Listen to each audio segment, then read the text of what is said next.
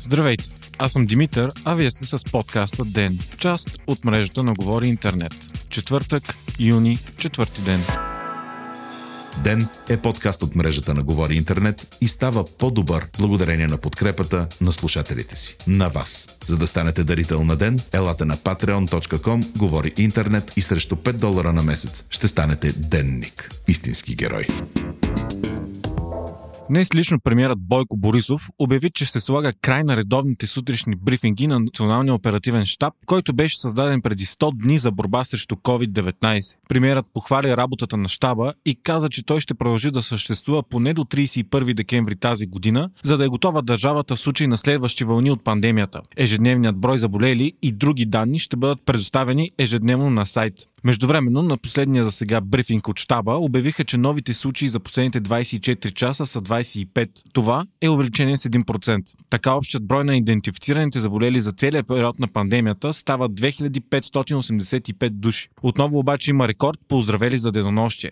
Цели 116 пациенти, с което общият им брой вече е 1322 или 51% от всички случаи. Освен това, има един смъртен случай за деня. На брифинга се разбра, че над една четвърт от починалите към 27 май хора от вируса у нас са били без доказани придружаващи заболявания. От 133 случая към тази дата, 34 са били без други заболявания. Най-висока е смъртността във възрастовата група 70-79 години. Стана и ясно, че от 15 юни задължителното носене на маски отпада и става пожелателно. Премьерът все пак призва хората да спазват дистанция, да не спират да носят маски и да продължават да поддържат висока хигиена, защото това са мерки, които със сигурност работят. Пак на същата дата ще се увеличи до 50% възможният капацитет за заемане на места в театралните зали и кината на закрито. До сега той беше едва 30%. За сега планът е на 15 юни наистина да отпаднат всички досегашни мерки и да останат само такива, които са препоръчителни. Но окончателното решение все още не е взето и се изчаква да се види каква ще е обстановката тогава. Епидемията в Европейския съюз изглежда почти изцяло владяна и по етапното отваряне на граници, освобождаването на мерките и предприемането на економически стимули продължава. Днес германското коалиционно правителство договори нов мултимилиарден проект за стимулиране на економиката след шока от пандемията. Той е на стоеност 130 милиарда евро. Планът включва социални помощи и подкрепа за бизнесите, но освен това предвижда временното намаляване на ДДС за всички сектори от 19 на 16% и помощ на семействата в размер на 300 евро за всяко дете в страната. Извън Европа обаче пандемията продължава да се разраства. Днес Мексико и Бразилия отбелязаха нови антирекорди по заболеваемост и смъртни случаи за 24 часа. В Индия също се очаква огромен бум. За денонощие във втората по население държава в света са регистрирани 9300 случая, а общият брой на болните вече е почти 220 000. Починалите пък са над 6000. Страната обаче е с един от най-лошите показатели на брой тестове в съотношение на население. Едва 3000 теста на милион. В Испания, например, този показател е 87 000 теста на милион. Затова и се смята, че най-вероятно болните от COVID-19 в Индия вече са много повече. Говори се дори за десетки милиони.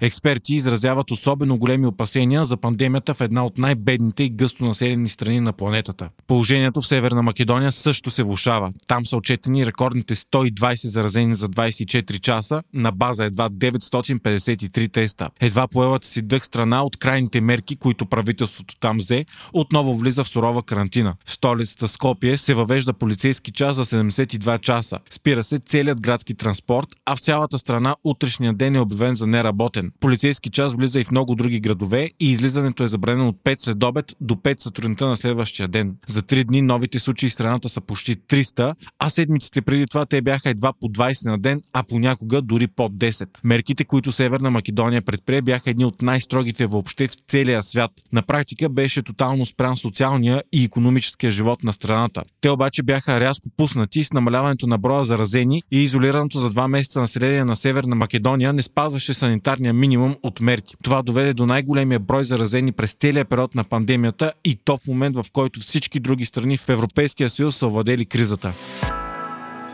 Разгара си е нов скандал, свързан с безпредседентното застрояване на българското Черноморие. Снимки, публикувани в социалните мрежи, взривиха общественото мнение. На тях се вижда как на един от последните незастроени плажове в България, шофьорският до Алепо, има груп строеж на огромна 4-етажна сграда. На теория и по документи новият бетонен мастодонт е брегоукрепително съоръжение, а не сграда. Спешната проверка на община Созопол и дирекцията за строителен контрол на място потвърждава, че това била подпорна стена, която държава земните маси зад нея. Едва след завършването на стената ще бъде започнато изграждането на същинските хотелски части, съобщава БНР. Хотелският комплекс ще бъде наречен Алепо Вилич и ще се строи пред укреплението, т.е.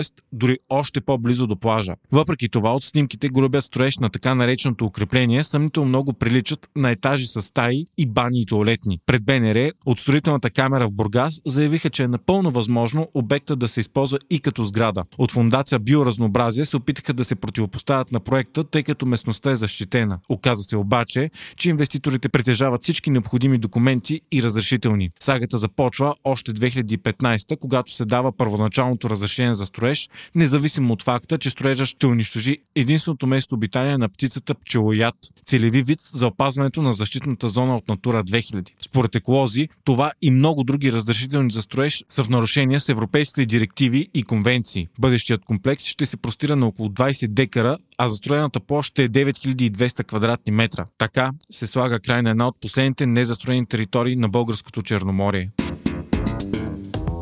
Протестите в САЩ продължават за девети пореден ден, но все по-отихващи случаи на вандализъм и насилие. Междувременно всички живи бивши президенти на щатите излязоха с независими една от друг позиции, в които осъждат расизма и неравенството. Барак Обама, Джордж Буш, Бил Клинтън син и Джимми Картер публикуваха изявления против дискриминацията в щатите. В изявленията на повечето от тях се забелязва и остра критика към реакциите на президента Доналд Тръмп, който не зае твърда позиция против расизма. Вие слушахте подкаста Ден. Ден е част от мрежата на Говори Интернет. Водещ и глава редактор бях аз, Димитър Панайотов. Аудиомонтажа направи Антон Велев. Ако искате да не изпускате епизод на Ден, не забравяйте да се абонирате в Spotify, Google Podcast или да ни оцените в Apple iTunes.